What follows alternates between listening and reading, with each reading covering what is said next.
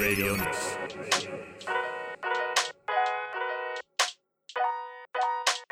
Radio Nix 石川みのです。26回目ね、やってます。というかやりますま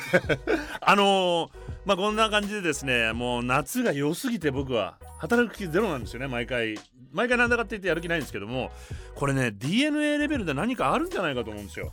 もうね、性格も変わる。夏になるともう毎日が楽しくて、暑いのがまあ地球環境的にはよろしくないんですけども、本当に体も楽だし体調もいいしね、睡眠時間もすごく減るわけで、もうダラダラ寝ないでもう元気で気持ちも前のめりな日々を送れるわけで、これはおそらくまあより色も黒いので、何かこうそういう DNA を南の DNA を持ってるから体が馴染むんじゃない。だから冬は逆に温泉に入って体の温度を温めてないと、もうすごく体がガチガチになって辛いわけよ。なんかきっとあると思うの、そういうので。例えばさ、インド系のイギリス人、イギリスにはインド人いっぱいいるじゃない。で、生まれながらずっと何代もまあイギリス生まれのインド系の人たち、スナク首相みたいなね人たちっていうのは、例えばインド人の赤ちゃんって生まれたら病院でビタミン D を処方されるんだって。知ってます？なんでかっていうと、イギリスってのはどんよりじゃない。で、インド系の人は色が黒いでしょ。で、なんで色が黒いかっていうと、俺みたいに紫外線がいっぱいこう浴びても体が壊れないようにバーッと黒くなって紫外線を防御するわけだよね、南の人っていうのは。で、なので逆に言うとイギリスのどんより天気だと紫外線が足りないわけよ。ブロックしちゃってるから。そうすると紫外線が足りないってことは、もう皮膚でこうビタミン D を生成できないので、ビタミン D が生成できないとカルシウムができないので、結局クル病になっちゃう、赤ちゃんが。だからインド系の人はそうなんだって。やっぱそういう天気と何かこう持ってる DNA、 あと耳垢が、例えば俺ベトベト耳とカサカサ耳とかあるじゃん。ベトベト耳っていうのはどちらかというと、なんていうの、質性耳垢っていうの。白人の人が 90% 以上で、黒人が 99.5%、 ミクロネシアとかメラネシアで60から 70%、 日本人って 16% しかいないなって。で、中国韓国人は4から 7%。 だからどっちかというとアジアの大陸から来た DNA を持ってる人がカサカサ耳で、俺はベトベト耳なのよ。だからずっと耳かきって意味が分かんなかった。やってみたけど何が取れんのと思ったら、考えたらあれカサカサ耳じゃなきゃダメなんだよね。だよくお土産で耳かき売ってるお店あるけど、外国人の人あれダメですからねあれカサカサ耳取れないから、ベトベト耳だから、綿棒じゃないとダメなのよ。でしょ。まあそんなことはどうでもいいんだけど、きっとちなみにね、アイヌの人たちは 50% やっぱベトベト耳なんだって。なので、まあ、日本国内もいろんなこうミックスの人種で出来上がってんじゃないかなってこう思うと、あとなんか足にもこうあるんだって、ギリシャ型とかさ。俺親指より人差し指の方が断然長いので、いつも山登りとか行くと人差し指の爪が剥がれちゃしたりすることが前あって、これはギリシャ型の足型っていうんだって。日本人は少ないっていう風に。だからいろんな体がねによってこの気候との付き合い方っていうのがあるんじゃない。アメリカ行くとほら、風邪ひいた時の対処の仕方も人種によって違ったりとかね、白人は冷やしたり黒人は温めたりみたいなこともあったりすると聞いたことがあるので、まあなので僕はね、夏絶好調なんですけども、そんな気持ちのいい日々の中、やっぱりねこうずっとこの番組で気になることってのは未だに続いていて、今日ね8月6日なんでしょ、この配信の日が。だから本当はね、今日はまあその原子力の話とかをしたいんだけど、そこまでたどり着くかどうか、その前に気になっているのが、まず土壌侵食がね、前回話したじゃない、土が大事っていう。で、これ土壌侵食が意外と宇宙から今分かってるっていう話があって、それはどこに行っちゃったの、ここにあった。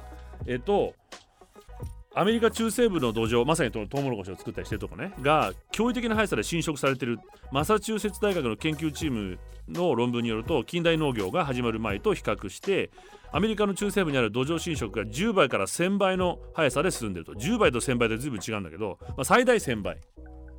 で、まあ、アメリカ農務省 USDA が定める現在の容認基準よりもはるかに進んじゃってると。で、マサチューセッツ大学のその地球科学教授で論文の協調者でもあるアイザック・ラーセンというのが、中西部のほとんどの場所で形成される約100倍の速度で土壌が失われていると。農業が盛んなアイオワ州出身なんだって、この先生は。で、食料生産から地下水脈汚染まであらゆる面で懸念材料だと。で、この前回話したみたいに、肥料や農薬などの合成化学物質にとって変わられてきたことによって、まあ、そういうのが使われることによって、土壌がどんどんなくなっていってると、劣化していってるということなんだけど、土壌侵食が進んでると。どうやって分かったかっていうのが大事なんですよ。で、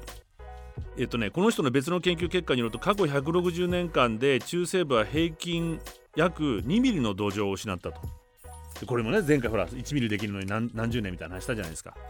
で研究チーム、遠くにある星々が爆発した後に地表に降ってくる宇宙塵に含まれるベリリウム10という希少元素の量を調べると、近代農業が導入される以前と比べてどのぐらい土壌が侵食されたかっていうのをデータ化した。その結果、中西部に存在する手つかずの畑や草原の土壌がベリリウム10を豊富に含んでる。何も触ってないからね、宇宙から降ってきたまんま。一方でトウモロコシや大豆を生産しているアイオワ、ミネソタ、サウスダコタ、ネブラスカ、カンザスなどの中西部州の畑ではベリリウム10の濃度がかなり低かったということが分かって、これで劣化が証明されると。で中西部は他の地域よりも自然侵食の速度は遅いのに、農業による侵食が大幅に加速していると。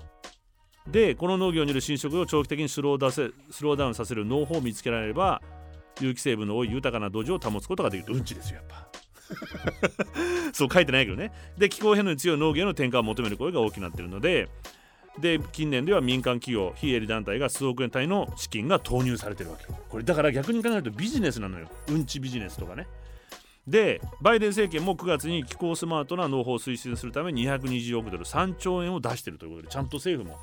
この前州がね、そのヘルシーソイルイニシアチブとかプログラムっていうのをやってるって話を、政府もちゃんと実は昔ダストボールっていう辛い経験があるので、やっぱりこれ大事に思ってるということと同時に、俺たちの食生活でこういうことも影響を及ぼしているというのが前回の話だったんですけども、でさらにね、これ実はもう一個の問題があって、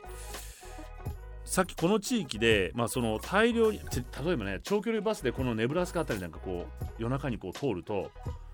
長距離バスっていうのは、全部窓閉め切ってるわけじゃない？開かないのね、エアコンで、アメリカだから。でずーっと夜中走ってると、夜中にもう草の匂いでむせ返るぐらい、それぐらいもうの大農業地帯なのよ、車の中が。なんだろうこの青臭い匂いと思うと、もうネブラスカの大穀草地帯が入ってくる。トウモロコシタイムとかもね入ってくるんだけど、でそこではどういうことをやってるかというと、地下水を汲み上げてるわけね。でこれが、地下水は人や家畜の飲み水となって、降雨の少ない時には作物の灌漑に使われていると。で今回の研究で10年以上にわたって地下水を汲み上げ続けた結果、なんと地球の回転軸が年間約 4.3 センチのペースで東の方に傾いちゃってるんだって。で地下水を汲み上げたことによって、地球のこのバランスがおっとっとってこうなっちゃってるでこれは地表でも観測され、世界の海面上昇の一因にもなっていると。で論文は15日、韓国ソウル国立大学の研究チームが地球物理学誌に発表しています。南北を結ぶ 地軸を中心として、時速約1609キロの速度で地球は回転していますね。で NASA ジェット推進研究所の専門家によると、季節の変化の流れはこの回転軸の角度と関係があって、地質学的な時間の経過に伴う地軸の変化は世界的規模で気候に影響を及ぼしたりしている。地球の内部は岩盤とマグマの層が密度の高い高温の核を取り囲んでいて、最も外側の岩盤層には膨大な量の水があって、そこにある地下の耐水層と呼ばれる地層には、世界中の河川や湖の水を全て合わせた量の1000倍を超す水が存在していると。これを汲み上げちゃってるから、おっとっとなわけですよ。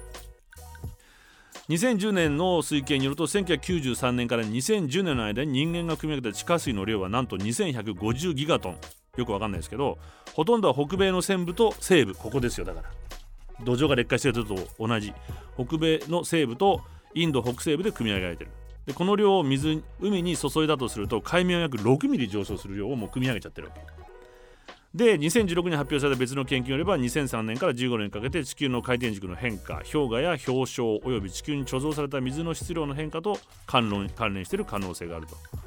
で地球の回転軸は大気圧を含む地球上のあらゆる質量の変化の影響を受ける可能性がある。気圧の変化による地軸の変動はしかし断続的で、変動してもまた元の位置に戻る。今回の研究は長期的な変化に着目し、特に過去の研究では調査してなかった地下水の影響について調べたと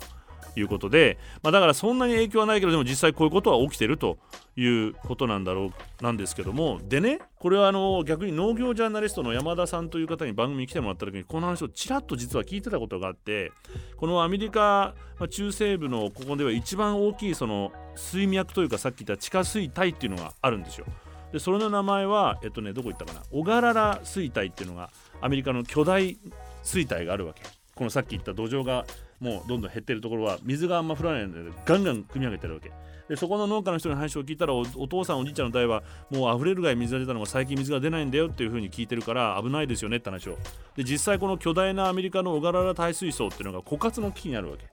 水どんどん汲み上げてるからね、地球が傾くぐらいで、これ何が起きるかというと世界的な問題になっていて、日本の食料安全保障にも直撃すると。小柄な耐水層は北アメリカの大穀倉地帯、ロッキー山脈の東側と中央平原の間を南北に広がる大地上の大平原に位置していて、この地下に分布する浅層地下水、浅い層の地下水帯で日本の国土面積を超える広さを持っている。日本よりでかい。ここに水が溜まってるんですけど、ここに依存しているのはアメリカの例えばカンザス州650万頭の肉牛が飼育され、270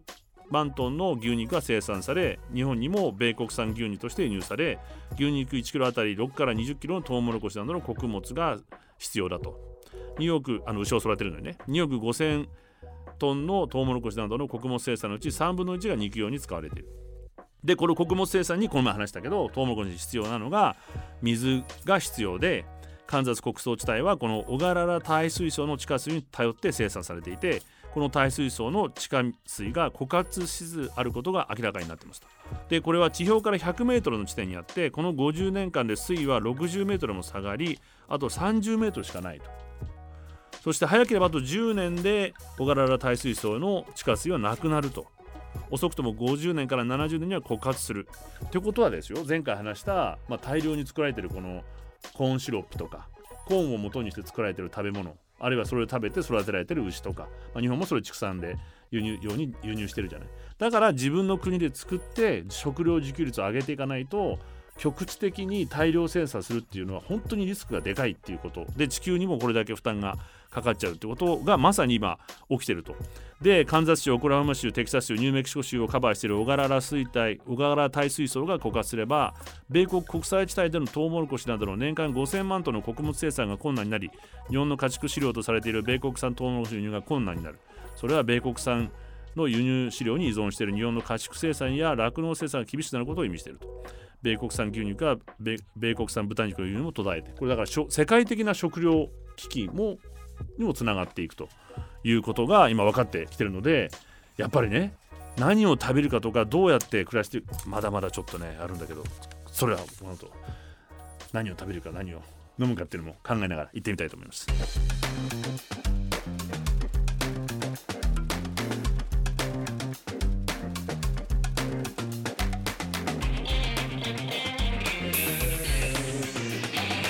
レディオニクス。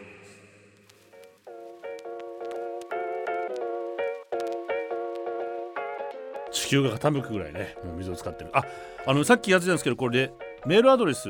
で意外と予想してたのと違って、レディオニクス0っていうのがつくんですね。もうレディオニクスは取られてたんだって。こんなね、俺が勝手に作った言葉、ちゃんと同じようなこと考える人が。なので0がついて、@gmail.com になって、たまにはメールなんかも送ってみてください。ね、よろしくお願いします。何の話をするかと思ったら、そういえばさ、ボールペン問題があったじゃない、前回話した。これが意外な展開を迎えたの、ちょっと聞いてくれる？全然関係ない話なんだけど、やっぱりちゃんとした仕事をしてるとこ応援したいし、ちょっと残念なところはこうちょっと意見を伝えたいみたいな思いあるわけじゃない。何を食べるかだけじゃなくてさ、ちょっと落ち着いこうちょっと嬉しくってさ、何が起きたかっていうと、ダイソーに買い物行ったわけよ。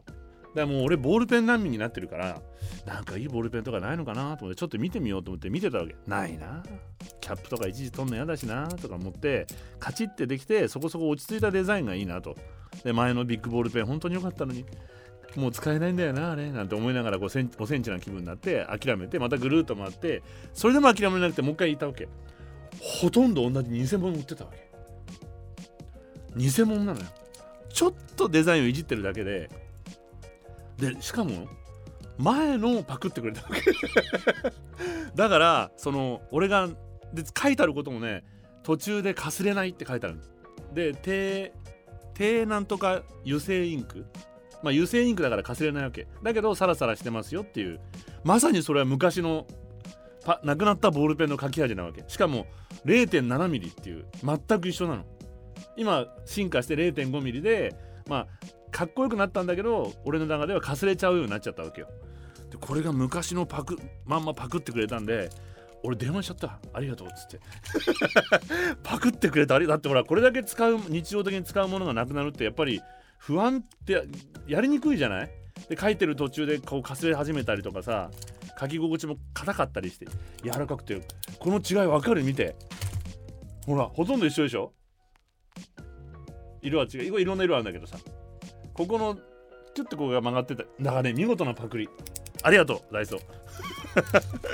な、ちょっと嬉しい話があったのでお伝えしていこうと。で、ね、皆さんやっぱり、ね、こう生活の中にこだわりってあると思うのよ。なんかこれだけはっていうね。でそういうのはどんどんこう時代と、あとはこう商品の回転とか資本主義の中であまりにも速いスピードに今変わっ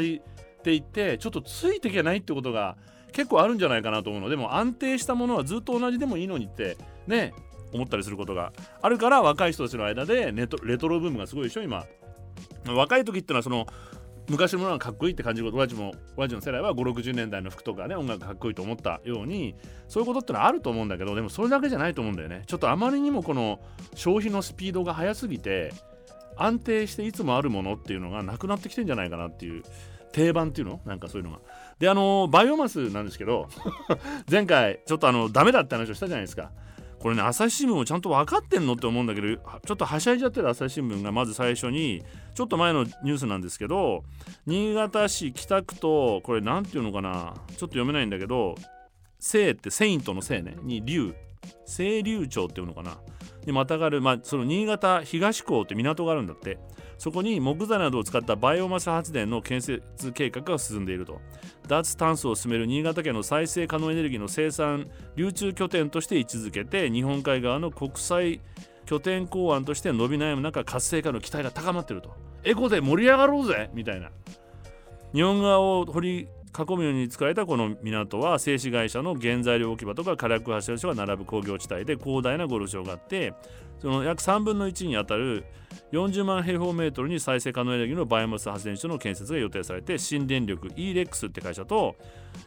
エネオス石油のねが一緒に出資してやってると。で発電量は約30万キロワットのを予定して、世界最大級で、新潟はもう地域おこしですよと。でここちゃんと朝日新聞分かってますか。ロシア北米からの木質ペレットのほか、だからこれがダメだっつってんじゃん。開発中のイネ科の植物ニューソルガムを燃料に想定、2026年の稼働開始に向けて環境アセスメントの手続きが進んでいると。約2キロ離れた工業地帯にも東北電力がシンガポールに本社を置く再エネ事業者エクイスもバイオマス発電の建設、主に東南アジアからの木質ペレットを燃料に約5万キロワット。だからこれがダメだっつってちゃうこれでね、もう新潟エコで地域おこしですよみたいなニュースが大丈夫朝日新聞分かってんのって思ったんだけど、ちょっと6月のニュースになって面白くて、これは今のニュースがね2月のニュースだったんですよ。6月になったらバイオマス発電所の着工が3年延期、新潟東港に計画、地元落胆で、これ盛り上がってたのに、なんでかっていうと、当初の本年度中から2026年度に延期されてしまったと。事業者の新電力 E-REX 東京は、燃料に予定する新たな植物の環境への影響を丁寧に評価する必要があると判断した。正しいんですよ、やってることだけど、がっかり地元はっていうニュースになってるいや、がっかりしてもんなきゃ、これ突き進んだら後でとんでもないコテンパンな目にあってたからね。 E-REX は正しいのをここでちょっともう一回考え直そうと。なので使わない捨てる材料をちゃんと使った方がねいいと思いますで他にもね、原発5基分の再生エネルギーが溢れ出す太陽光いわゆる太陽光発電がうまくいきすぎて、原発5個分発電できちゃって、九州の電力会社がこの電気捨ててるっていうニュースが毎年出るけど、このに関してはちょっとカリフォルニアでも同じようなことが起きてるんで、カリフォルニアはこの間ね、電気料金をタダにしたりとか、電力が増えすぎると使ってくれっていう風に、早く使わないでパンクしちゃうからっていう風に逆の宣伝をしたりします。捨てないででもう一つちょっと話はそれますけど、カリフォルニアはこの暑さで今何をやってるかというと、日本もちょっと見習ってほしいんだけど、低所得者層が電気代とか水道代が払えなくても止めないっていう風にしたの。死ぬから今止めると、この暑さでね。日本もちょっとねそういうことも考えてほしいなって思いつつ、今日ねいろんな話、もうそろそろ原子力の話に行った方がいいかな。だけどね、この AI で自殺しちゃった人の話もあるわけじゃん。前から言ってた、知ってる？ AI でね自殺しちゃって、 AI のやっぱり前回一番最初に AI の話をした時に映画名は言わなかったですけど、ハーっていう映画の話を俺は実はしてたのね。 AI が頭良すぎると、本当の知能を持ったら人間よりも優れたら人間を見捨てていくっていうエンディングになってて、ネタバレするけど、だけどそれが本当に目が覚める思いだったのね。そこで気がついたの、 AI はバカじゃないかっていうことに。で AI はバカだから問題なんだと、コントロールできなくて困ると。で実際そのチョムスキーも全くその話をしてたので、その例を出したわけでね、凡庸な悪っていうに単なる集合値でしかないわけだよね。でもうここまで話しちゃったので話をさせてもらうと、ご存知の方もいるかもしれないんですけど、ベルギーに住む2人の子供を持つ父親が、この対話型 AI、 まさにこの映画に出てくる歯みたいな相談に乗ってくれる AI っていうのがあるわけで、いろんなキャラがあるの。カフェの店員とか、優しいこうなんかゴスロリの女の子とか、いろんなタイプのキャラがいて、自分で選んで相談に乗ってもらったりするわけで、対話型 AI と気候変動に関する会話をした結果、地球の未来に悲観して自ら命を絶ってしまった。このまま言って俺で大丈夫かって言ったら、ダメじゃないみたいな話になって、で一緒に僕のこと愛してるんだったら一緒になろうよみたいになっちゃって、じゃあ体をもう捨てて、なんであなたはじゃあ今まで自殺しなかったのみたいな会話がどんどんなっていっちゃうわけで、前から言った通り、実際その善悪の判断というのはなくて、ただの集合値でしかないので、そんな風にもともと精神的におそらくこの方はうつ状態にあった人が使うとこういうことになっちゃって、このイライザっていうのと話をしている間に自殺をしてしまったという。で奥さんはあんな風に完全にこうなんていうの、アディクトしてたんだって。もう暇さえあればこいつと話すようになっちゃって、でこういうことが起きるわけじゃない。精神がちょっと不安定な、あるいはまだ未成熟な子供だったり、距離感が保てない人って、二次元好きな人とかもなっちゃうわけでしょ。でそこでなるほどと思ったのが、フランスではこの、医療目的に例えば AI を使うときに、フランス議会の報告書では、人工知能を用いる場合、どういう医療情報をどのような目的で収集するか、その情報を利用して人工知能が何をするかについて、患者側にホームページで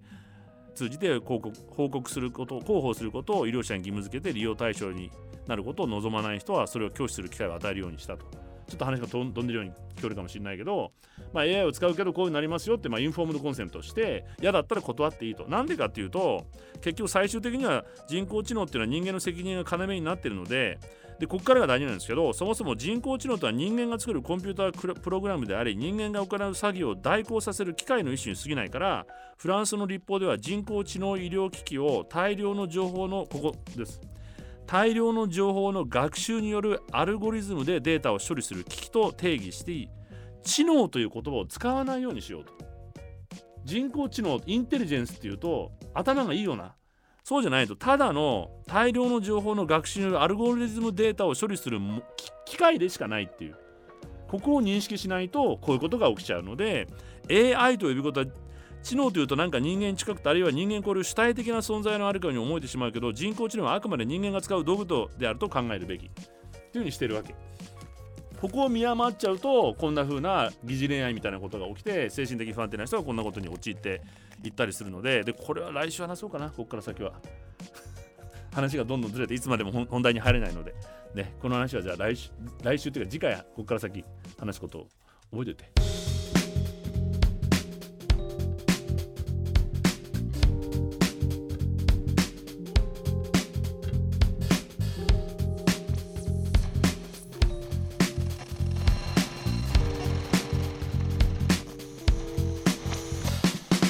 レディオニクス。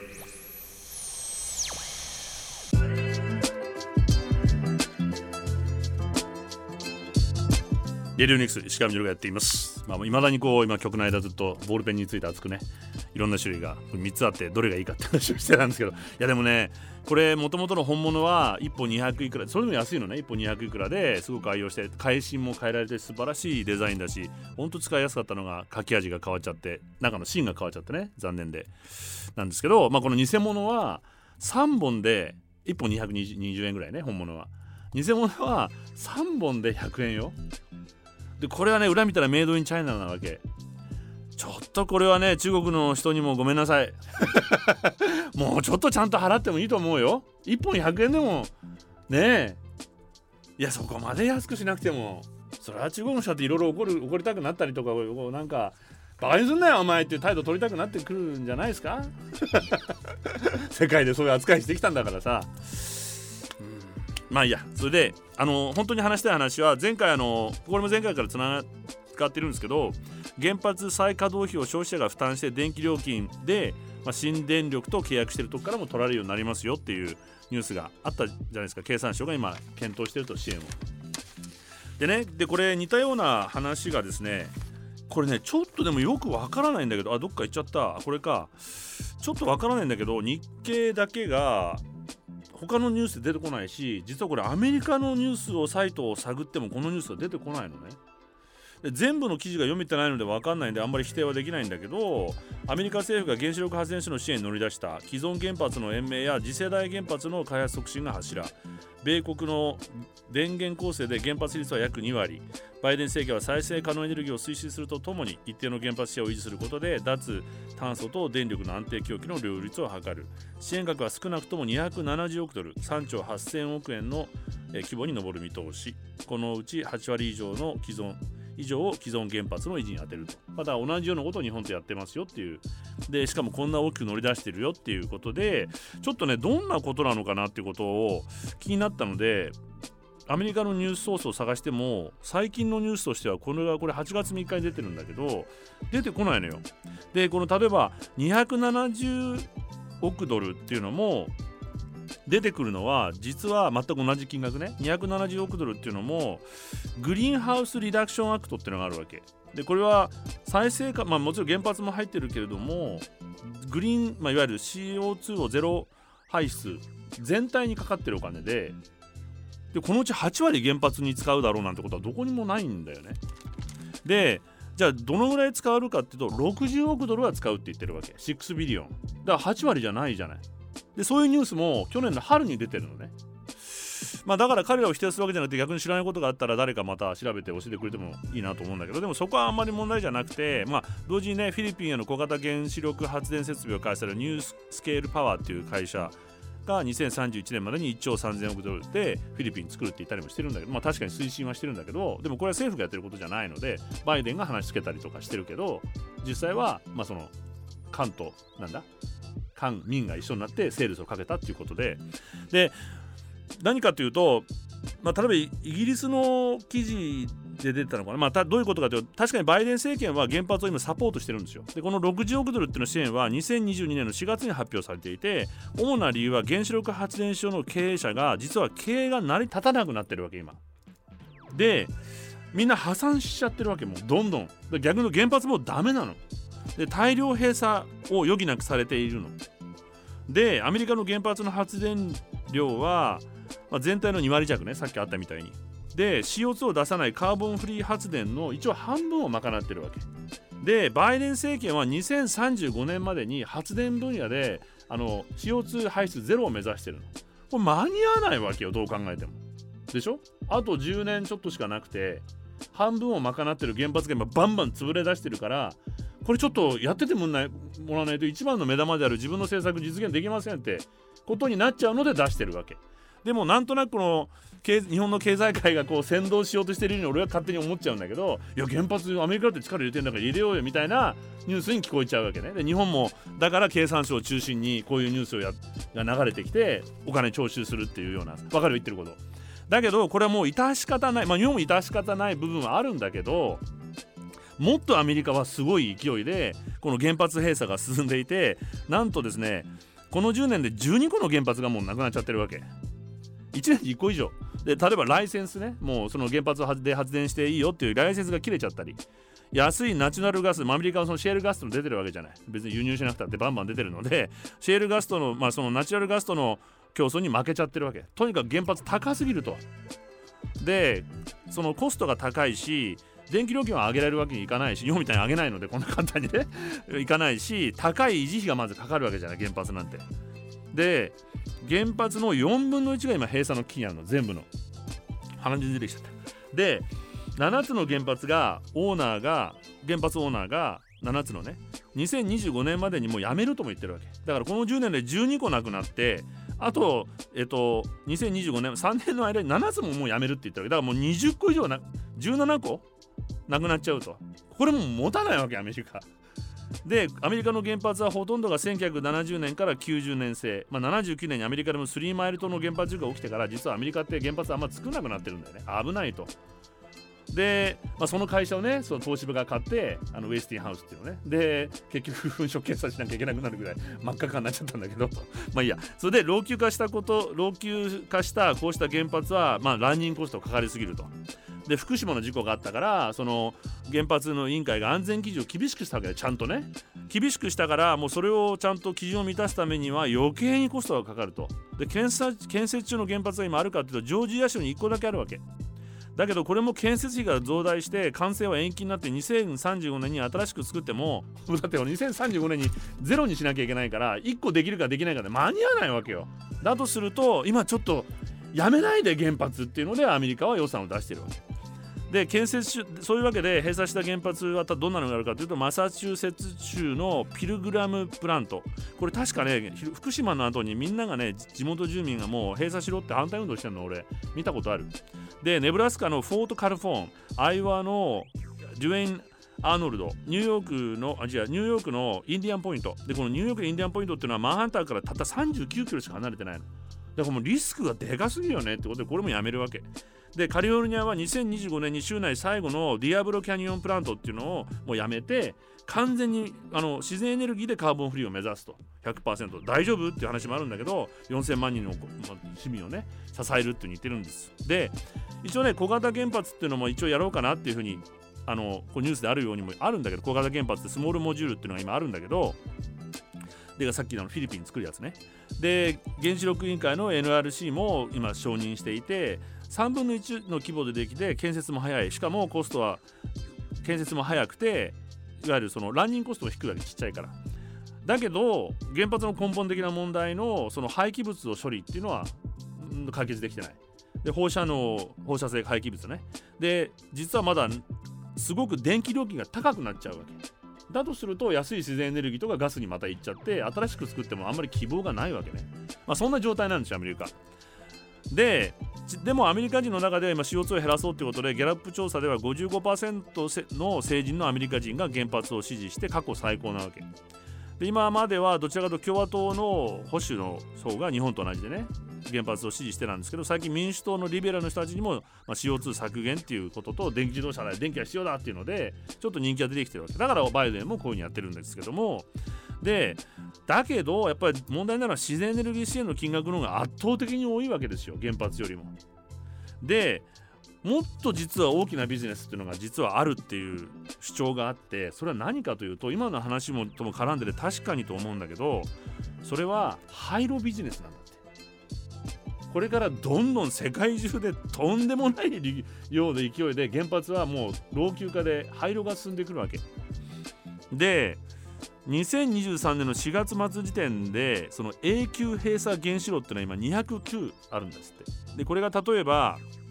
この3年間で見ると、191だったのが209だから、すごい増えてるわけ、この何年間だ3年間か。3年間でもとんでもない191から209に増えてる。で、例えば主要国では老朽化原発の閉鎖が続く今のアメリカで、この3年間で39から41、41基がもう永久閉鎖で、ドイツ脱原発って、ドイツでも30から33、 3年間で改良型ガス炉の閉鎖が進むイギリスでも30から36基も閉鎖してるわけ。どんどんで、これは増えていて、コンサルティング企業の EY パルテノンという会社があるそうなんですけど、これが22年末時点の試算でも、21年から50年の間、2021年から50年の間に新たに200基が廃炉のフェーズに入るんですって。で、今200いくつでしょ、ここからさらに200基がなくなっていくわけ。どんどん世界でもう老朽化でなくなっていって、で、これから作っても間に合わないわけ、原発って時間かかるし、で、さっきの小型にしても早くできても高いということで、なので大量廃炉の世紀に突入していると。で、大量に核廃棄物を生み出す原子力発電である人間の製造環境をクリーンアップする廃炉に向けられるべきだという流れがだんだんできてくるんじゃないかとで、日本ではどうかというと、福島第一を含め永久閉鎖原子炉数は27基で、廃炉決定数は20年時点から変わっていない。世界ではどんどん増えてるのに、日本は変わってないんですよ。で、当初は原発事故を受けて作られた稼働期間40年ルールというのがあったんだけど、これを守っていれば日本でも廃炉の数は大きく伸びることが予想されて、ちなみにさっきの EY パルテノンの市場予測では、なんとまたここでやっちゃったんです。50年までの日本の廃炉市場規模はなんと400億ドルで、米国をしのぎトップになるはずだった。儲かるチャンスをまたここで、前回こうずっといろいろ話してた、逃しちゃってる廃炉ビジネスでもちょっと失敗してるんじゃないかと。でもこの予想が、儲かるはずだった予想が大きく崩れる可能性があるのは、まず6年超の延長を認める改正法が採決されて、これが老朽化原発の運転継続を促進、廃炉決定の抑制につながるようにつながると。で、さらにこうリプレースっていうのがあるらしくて、廃炉決定原発を抱える地域に原発新設を促す、いわゆる原発をリプレース、取り替えていくっていうのも始まりつつあるんですって。世界が廃炉時代に突入する中、日本はドイツ同様に全原発の廃炉を決めて、廃炉政策と廃炉技術によって世界をリードする立場に立つことができたはずなのに、しかもめちゃめちゃ儲かったはずなのに、ちょっとここまた政府の官民のまた思惑、計画がずれちゃって、時代を読み間違って損しちゃってませんかっていう話なんです。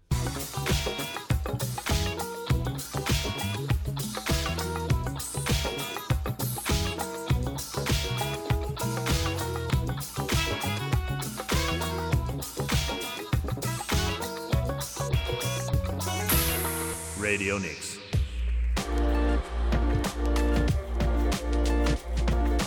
レディオニクス、石川美穂がやっています。この原発産業に関しては闇が深くて、もちろんこの既得権益を失いたくない人たち、経団連の人たちとかね、そういうもちろん人たちだけではなくて、ここから先は陰謀論になっちゃうから確信はないからはっきりは言えないんですけども、アメリカ政府からの原子力を持ちなさいと。で、その国はイランとか北朝鮮が持つと怒るわけでしょ。で、日本には持ちなさいって、もともと持ちかけてきたのはアメリカだと思うしね、いろんなこう CIA の工作員みたいなのがいたりとかしたらしいしっていうこともあると思うんですよ。だから一概には言えないけど、俺が言ってるのはその経済面でね、まずはそこからしっかりと、でそれは国民が知っていけばできることだと思うので、でね、そういうものだけではなくて、閉鎖されたさっきの原発の話なんですけども、俺思い出したんだけど、東海目だってもう原発廃炉してるの1個あるじゃない。で、あれさ、廃炉できなかったんだよね。その設計図がもうなかったんだって。すごく粗雑で、もう昔のガリガリって鉄のペンで書くような青いあったじゃない、設計図みたいな、そんなのしかなくて、いわゆる廃炉ができないので、ドイツの会社に頼んで廃炉してもらったんだよね。で、実際これさ、原発ってどうなるかっていうと、ずっと放射能浴びてるわけじゃん。ふーんって、ふーんかどうか分かんないけど原子炉ってうーっと浴びてるわけじゃん。ネジ1個までもう放射性にうーってなってるわけよ。だからネジ1個も放射線を出しちゃうんだって。だから今全部あれってバラッバラにしたのをコンテナに詰めて、24時間空調かなんかうーんって効かして、ネジ1個に至るまで全部保管してあるんだよ、あそこに。だからバラしてもどうにもなんないのよ。これも一度しびれちゃったっていうか、なんて言えばいいの、汚染なの放射能に汚染された物質は永遠に管理し続けなきゃいけないわけでも、これをビジネスにしていけばいいわけだからね、と思ってるんだけど、それぐらい大変なんだよね。で、閉鎖された原子炉を中心に高いレベルで汚染されているので、多くの場合閉鎖後も敷地内の貯蔵施設にそうやって使用済み核燃料が残り続けると、あとは周りのネジ1個までに。で、どれだけ安全にこの負の遺産を解体撤去して汚染や事故リスクから住民や環境を守れるのかと。すでに24基の、これ言っていいのかな、その茨城県の東海村って素敵なとこなのよ。お金あるから、道路も綺麗だしさ、アメリカみたいなとこなの。すっごい綺麗な、世界でも有名になってる公園があるでしょ。ネモフィラがわーっと生える、あれ入れ替えて植えてるんだけど、その季節になると、こういう夢のないことして言っちゃいけないんだけど、すごくで昭和っぽいいい公園があるわけ。観覧車があってさ、ちっちゃいジェットコースターがあって大好きなので、海が見えるのよ、目の前で。その近くにはショッピングモールがあって、コストコもできて、すごく広い土地、公園と、そんな素敵なとこなわけ。これなんでかって気がついちゃったのよ。原発あるから人住めないんだよね。何があったら全部こう閉鎖になるから。夢のようなそんなところがさ、実はそうなんだと思うともう胸がキュンキュンしちゃってね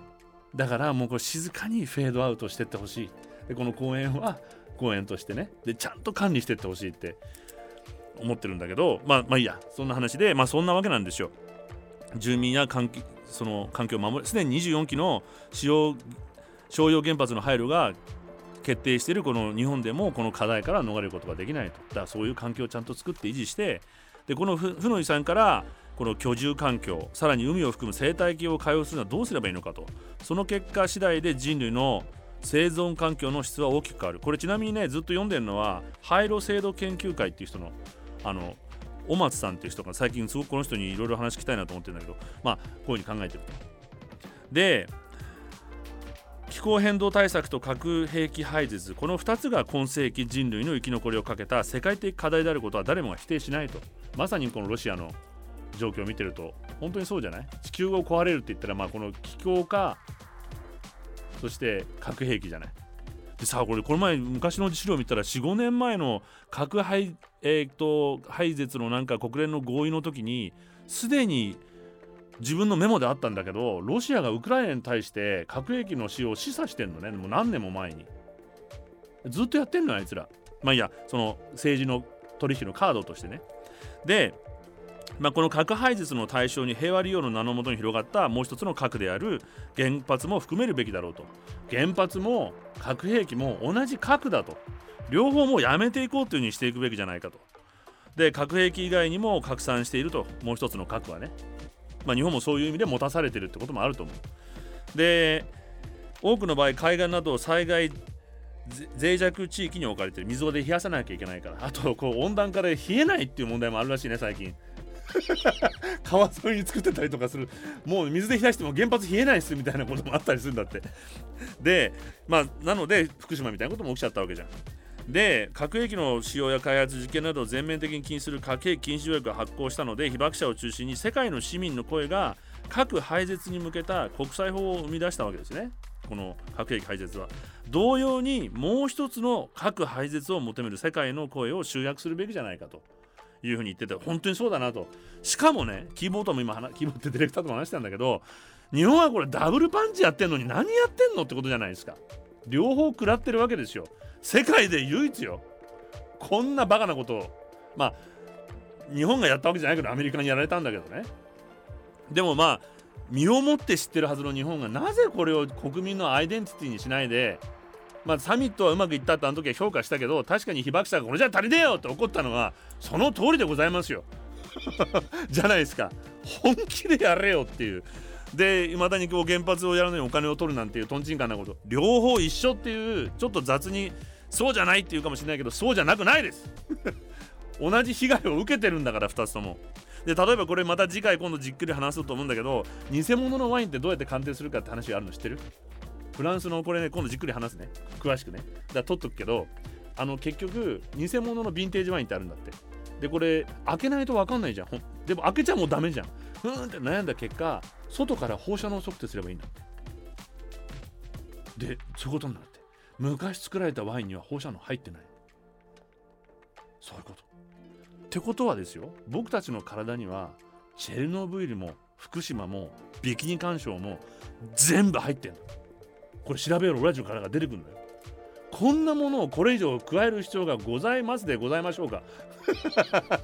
ねえ、そう考えてもやっぱどう考えてもとんちんかんなことなんで、本気でもうこんなバカなことはやめていかないと地球が守れない、もう自分の存在に関わるんだってことを改めて、この配信日8月6日でございますよ。でね、日本には人間にはコントロールしきれないっていうリスクがこれだけあるんだよってことがこの後話します。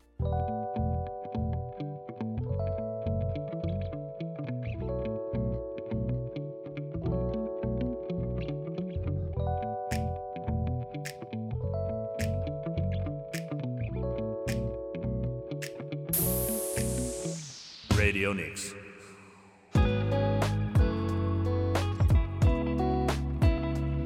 レディオニクス石川美穂がやっています。今日は26回目ね、頑張ってます頑張ってるというかすいませんね、もう好き勝手なことばっかり言ってて、ぜひ皆さんも言い返してください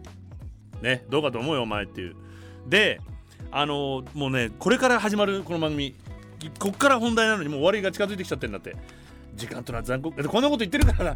な、ね、俺の人生も多分こうやって終わるんじゃないかって言われてるわけ。しまったっていう友達にね何もしてない喋って終わっちゃったなみたいなそれもまたね、こうなんだっけ、忘れちゃったあれなんだっけ、大丈夫かな俺、まあいいや。何もならない人っていいなって話をしたじゃん前。なんだっけ、デスペラード、ならず者、何にもならず者です。でその核兵器ね、核兵器と核エネルギーね。でなんでかっていうと、まず俺が疑問に思ったらなるほどと思ったのが、実は戦後直後にその核の平和利用っていう思想がなんで日本でこう強くなってったか、アメリカからもちろんそういうプレッシャーがあったっていうのもあるんだけど、同時にねそれを加担した科学者たちっていうのは、日本の科学者たちがどういう思想だったかっていうと、それ心理学的にこうなんかなるほどと思ったのが、その原子力の圧倒的な力を見せつけられたわけじゃない。これ恐怖だったわけだよね。恐怖っていうか本当の恐怖だよね。地獄の恐怖を味わったわけじゃん。でそれを平和的に利用することで克服しようとしたらしいよ。精神的にはメンタル的には、分かる言ってる意味。これで人間の上に立てるわけじゃん、平和にコントロールできれば。でもできなかったんだよこれ。もうやめようその考えもダメだったんだよ、コントロールできないのでね。でこの核兵器に人道的影響に関する国際会議っていうのが開かれていて、これ2014年の12月9日ちょっと前にウィーンで開かれたのね。でその時に核兵器にまつわる事故の本っていうのを書いた、コマンド&コントロールっていう本を書いたエリック・シュローサーっていう人が、今までどんなリスクがあったかっていうことを書いてるんです。この年に同時にね、この年にちょっと同じ年にね、ちょっと1945年ちょっとごめんなさい、それ以上1945年に人類初の核実験が行われたニューメキシコにあるトリニティサイトってあるじゃん、日本の原爆の実験をした。あそこにいた人って心配だったわけよ。案の定ね、周辺に実験当時暮らしていた住民らを対象にして被爆調査が2014年にあったわけ。それまで何もしてなかったのよ。調査はアメリカ国立がん研究所などが実施して、核実験は広島や長崎の原爆投下に先立つ45年7月16日に行われている。で今年で69年だから2014年の時点でね。で地域住民らはがんによる死亡が不自然に多いと訴え、でここ数年核実験との因果関係について本格的な調査を求めていて、やったのがこんな時よ、こんな感じで2014年のこれが出来事で、同時にこういう会議も開かれていたんだけど、なので被爆者っていうのはもちろん日本に被爆者って言葉が世界の今共通語になるぐらい、被爆者の人が、そのトラウマを乗り越えて PTSD も乗り越えて語ってくれたから、こういう常識が作られていったわけなんだけど、それまでこう世界中にこういう人がいるわけだよね。で実はこのちょっとまた話が忘れるうちに今話すと、カザフスタンにも複数の核実験場があったので、旧ソ連最大の実験場だった旧セミパラチンスクの実験場では450回を超える核実験が繰り返され、150万人が被害に及んだんだって。でこれ後遺症に苦しんでるでね、最近これ新しい言葉でグローバル被爆者っていう言葉が、もう世界中に被爆者いると。でこれ連帯しようじゃないかと。核実験やウラン採掘などで被害を受けた世界の人々、まだ知られてない被害者がいっぱい、核に苦しんでる被害者がいる。これグローバル被害者としてみんなで共有していこうっていう、これ素晴らしい考えと思わない？福島の人も入っていいと思うの俺。だって生活を追われてるんだから、住む権利ってのはあるわけよ、好きなところに。民主主義国家ではそこで、そこに住んじゃいけませんっていうのは、これ人権問題を犯してるわけよ、電力会社が。こんなの放棄されてるけどね、いいや。それでさっきの話に戻ります。コマンド&コントロールのエリック・シローサーがどんなことがあったかっていうと、これねサウスカロライナ州にマースブラフっていう土地があるの、ど田舎に。またマース、火星のブラフだから、なんていうの、嘘っぱちっていうかさ、ブラフだよブラフなんていう土地だと思うんだけど、起きたことはブラフでもなんでもないわけよ。これね見るとね、観光地だってみんなニコニコしてピースなんて写真撮ったりしてるわけよ。太って関係ないこれルッキズムになっちゃうね、幸せそうな人がさで1958年3月11日、311ですよ本当にさ、ジョージア州サバンナからイギリス、北南アフリカの訓練に向かう途中、何が起きたかというと、 B47 が15,000 フィート上空をその今飛んでたわけ、その向かう途中ね。でこのマースブラフの上を飛んでました。その時にウォルター・グレッグさんの家の裏庭に差し掛かった時に26キロトンマーク6原爆、長崎に投下したもののパワーアップバージョンをうっかりレバーを吹いて落としちゃってるんですよ。これ原爆投下してんのこいつら。6000パウンドですよ。 2.7 トンぐらいの原爆をドーンと落としちゃったんだけども、まあ鶏数匹とシボレーのトラックが壊れたぐらいでど田舎だったので助かったと。原爆はこれなんとスイッチが起動しないようになっていて、プルトニウムコアが偶然爆発しなかった。そっちをオフにしてたから助かったわけ。これ大変なことよ。でも人間ってこういうことやっちゃったのよ。レバー触っちゃったので、こういうリスクがあるよって。これは奇跡的にで、穴の大きさね、幅23メートル、どんな田舎なんだと思うんだけど、深さ 7.6 から 10.7 メートルの深さで、まあ、このおじさんは、ウォルター・グレッグさん観光地にして看板立ったりして、ちょっともう一回ちゃってなんか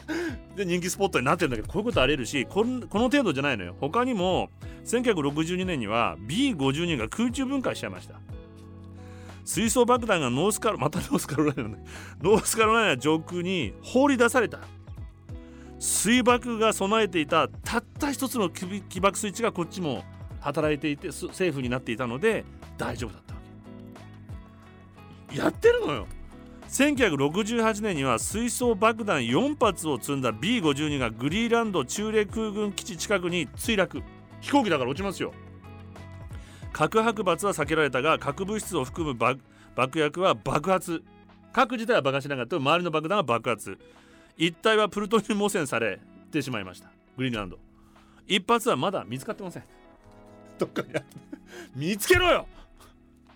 まあなのでこうやって核拡散どころかのリスクもある。もちろんテロリストが手に入っちゃったりとか、サイバー攻撃みたいなことでピピってやれたら起動しちゃうことだってあり得るわけじゃない。だけどその前にっていうこともあるわけ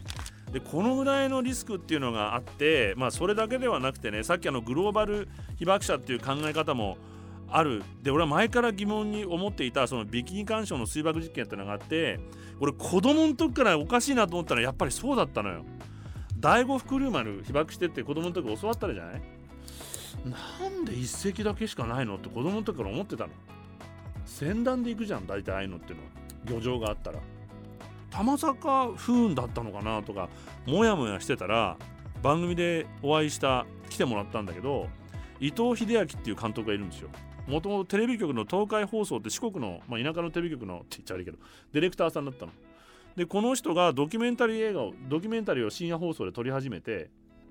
大変なことに気がついちゃって、高校生たちと船のその被爆のそのガイガーっていうのをやってみたら、古い漁船でいっぱいガイガーが反応しちゃうわけ。ギギギギギって、あらというので調べ始めたら、これもちょっとテレビじゃこれ以上できませんねって話で映画にしたわけ。まあ、ご存知の方もいると思うのが、その放射線を浴びた X 年後っていう映画をそれで撮ったわけで、これ俺の記憶で覚えてる範囲だとこの映画ね、見ていただきたいんですけど、やっぱり予想通り他にも被爆した船が大量にあったの。マグロ漁船とかカツオ漁船ね。で室戸岬の漁船団で帰ってきてから数日後に鼻血とかいっぱい出してばったり死んじゃった人とかいっぱいいたの。これ証言もいっぱい出てくるの。だってその船からギギって今まで出てくるぐらいだから。だけど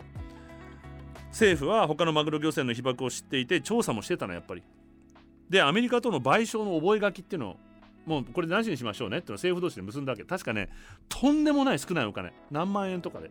もうこれはなしね、これもう大丈夫だからってことにして、日本政府はそれを一切言わなかったわけ。一切手を引かなかった。そうすると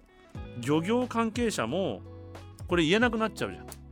だから亡くなってった人も、あいつは酒飲みすぎたから死んだんだって言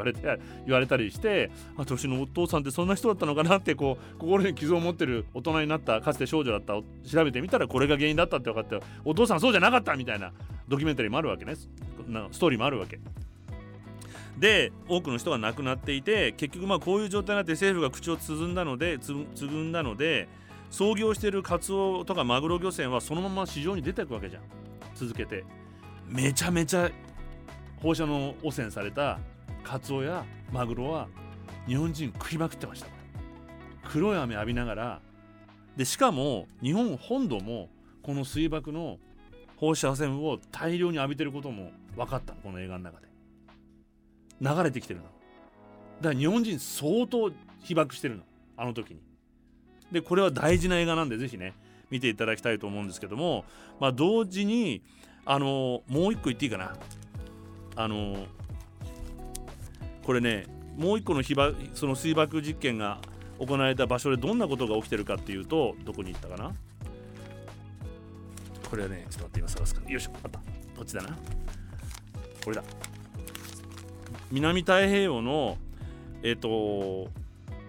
石棺っていうのがあるんですよ。結局チェルノブイリってコンクリートで固めてあるじゃない。あれと同じようにやっぱり水爆実験バッコンバッコンやってるところでは同じように石棺っていうのがこ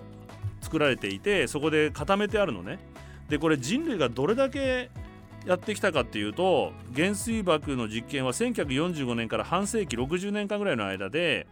半世紀で50年間の間で2379回やってるわけで、この間大気圏内は502回 TNT 換算、普通の火薬換算で530メガトン、大気圏内だと440メガトン、まあ、その地下とかでもやってるしね。広島に投下されたリトルボーイ TNT 換算だと15キロトンなので、これを計算すると35,000発以上広島型のやつを実験でやってるわけね。これ当然同じ被爆してるわけでね。なんで俺こんなこと言ってるかというと、まだ分かってないけれども俺の友達ってがんでもう大量に死んでるわけよ。5人も6人も。これなんかやっぱおかしくねえかってやっぱ思うのでまあそれで石棺があるわけですよ、マーシャル諸島にね。でエニウェット干渉って言いにくい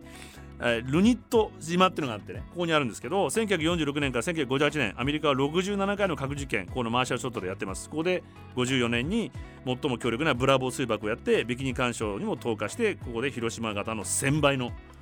第5福竜丸の船員がここで被害に遭ってるわけで、エニトク環礁では67回のうち44回実験が行われ、総量は32,000キロトン、広島型の2000発分投下されています。その後マーシャル諸島の住民の数十年による訴えにより、だからこれもグローバル被爆者ですよ、1977年から80年アメリカ政府4000人の兵士と業者を投入し除染作業しました。エニトゥク環礁をはじめとする地域一帯の汚染物質土壌を掘り起こし除染、まあ、日本でもやってるけどね。1958年5月に投下された、核爆弾がルニット島北端に作った直径106メートル深さ 9.5 メートルのクレーターに除染で出た物質を逆にこう捨てたわけ。へこんでるとこに掘り起こしたものを捨ててコンクリートと混ぜて、そしてクレーターにドーンと流し込んでデブリをあえて作って石棺にしたわけで、汚染度83,000立方メートル、瓦礫4,700立方メートルをここのクレーターのへこんだ部分に埋めて、そのクレーターの上に厚さ45センチになるコンクリートのドーム型の蓋をしたわけ。直径115メートルの異様なドーム、1979年にこの美しい島に出現して今でもあります。だからもうピラミッドみたいな感じだよね、なんとか天皇陵みたいな。80年に強制的に避難させられていた住民に安全宣言が出され帰還しました。住民たちはドームを墓トゥームっていうふうに呼んでます。以来現在に至るまで地域住民の健康被害や不安は絶えない。ルニット島のドーム、ルニットドームはこの年ですね、2019年のにアントニオ・グレーデス国連事務総長が懸念を表明しています。建設から40年が経過し、だから今だったら45年ぐらいコンクリートにひびが入って汚染物質が流出する恐れがあると。で加えてこのルニットドーム、当時アメリカ政府は恒久的な処分場ではなくあくまで仮の施設であると。これもうどこでも同じだよね。でドームの内側の壁など十分な処置はされてないと。近年温暖化の影響により海面が上昇してます。ドームには海水が流れ込んでます。これ福島と同じだ。で流出、また台風の数も増えて温暖化により地下水の海への流入も懸念されています。事実この2019年5月には現地で行われた説明会ではルニット島の近くで採れた車庫外から高濃度の放射線が検出されるようになってしまっています。これちなみに地元民と中国で大人気っていうことで、中国どうしてんだろうね。輸入これしないのかね、日本と一緒で多分してないのかな。まあ、アメリカ政府の関係者はこの放射線はドームから流出したものではなくてかつての除染の残りだと言っててもこれまあ意味ないよねどっから出てんだって話、やったらおめえだろっていう。しかし地元の人にしてみれば漏れてるか否かいずれにしても汚染されてることに変わらないで釈明になってないと。もう本当にこうしたね人類の負の遺産っていうのは後の世代には今ここで腹を決めて本気でちょっと今大変になるかもしれない、電気がなかったりするぐらいのことは我慢しようじゃありませんか。レディオニクス。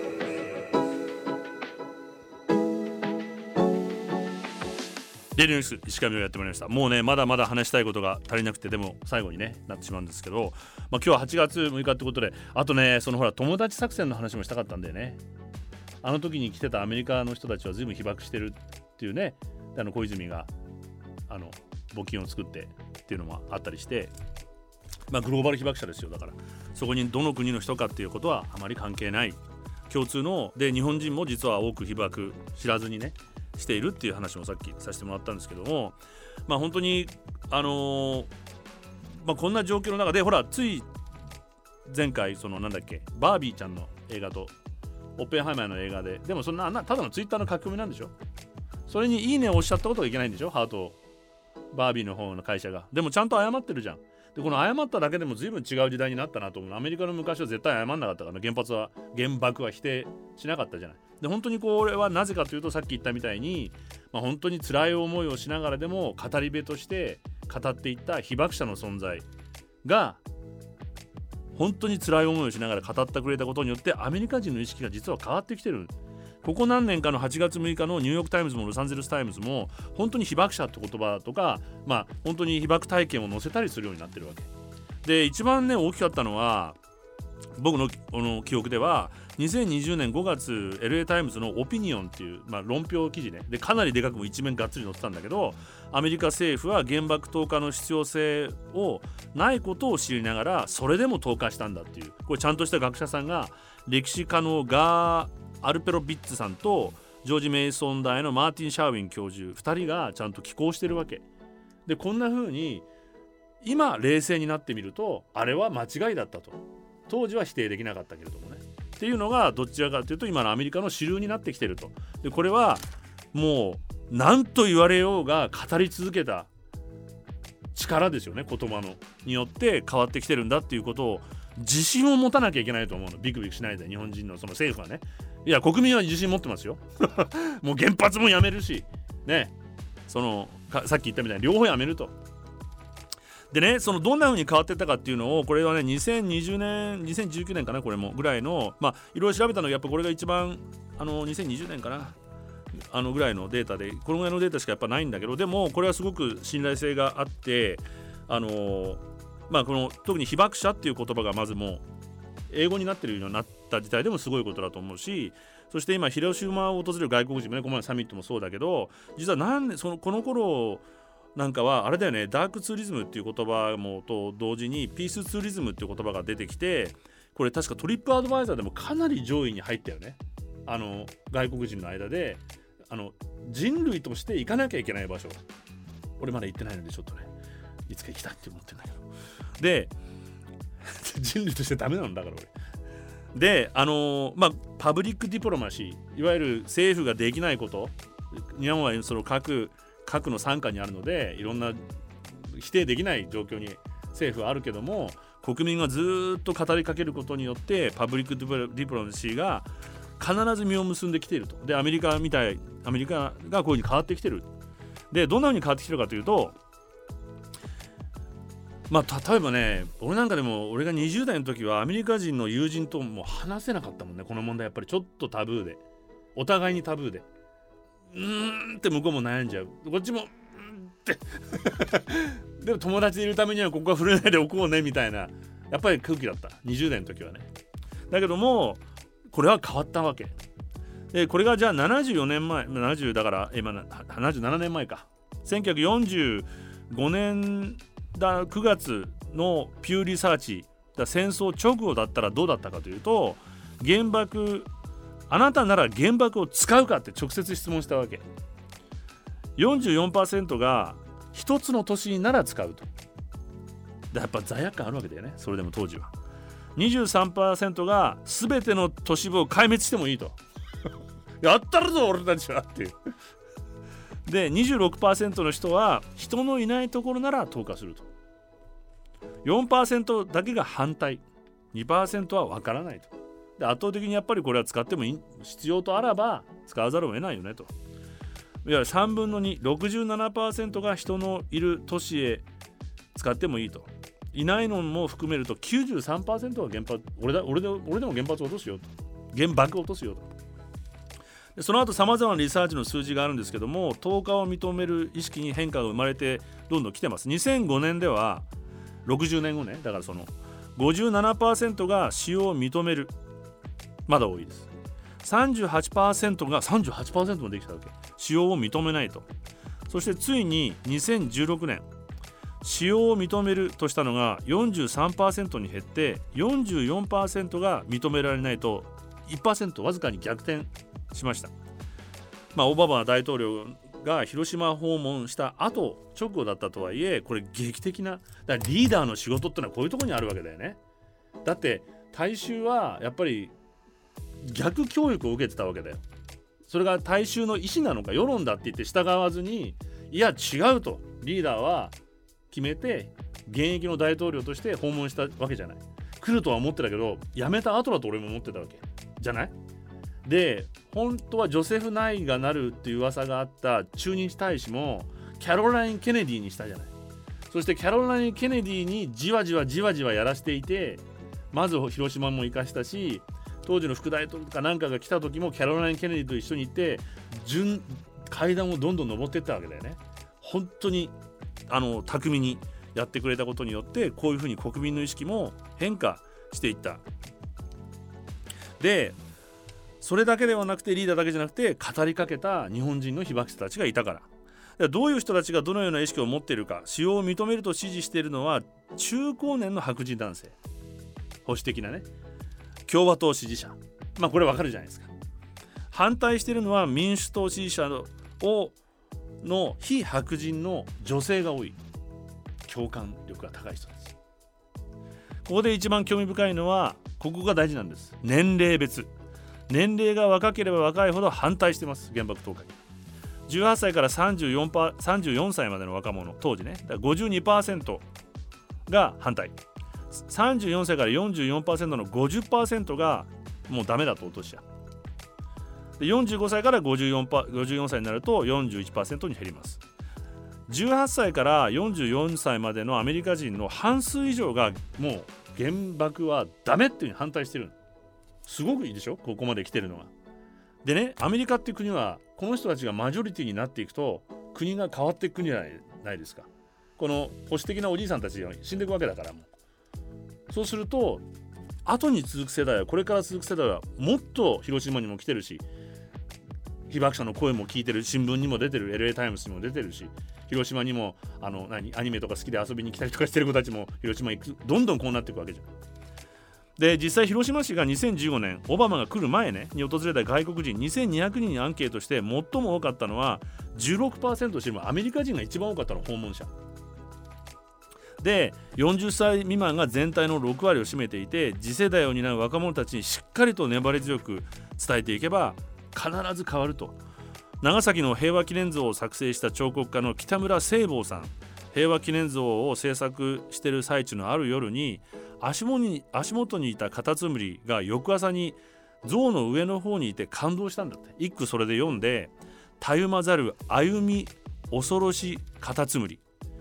カタツムリみたいにどんな時間がかかろうと淡々と語り続けていくと必ず変わると。で老子の言葉って言われてたりとか、マザー・テレサの言葉って言われてたりとか、いろんな説があるんですけども、例えばどんな風にまず考えるかで、思考に気をつけなさいと、その思考はやがて言葉になるから、で言葉に気をつけなさい、その言葉はやがて行動になるから、行動に気をつけなさい、それはやがて習慣になり、習慣に気をつけなさい、それはやがて性格になり、性格に気をつけなさい、それはやがて運命になるから。こんな風に人類の運命は変わっていくので、考えながら言葉にしていって行動していって習慣にして正確にして人類の運命を変えていこうじゃないかとレディオニクス思っておりますので、まず思うとこからね、そして喋ってやっていきたいと思います。アディオス。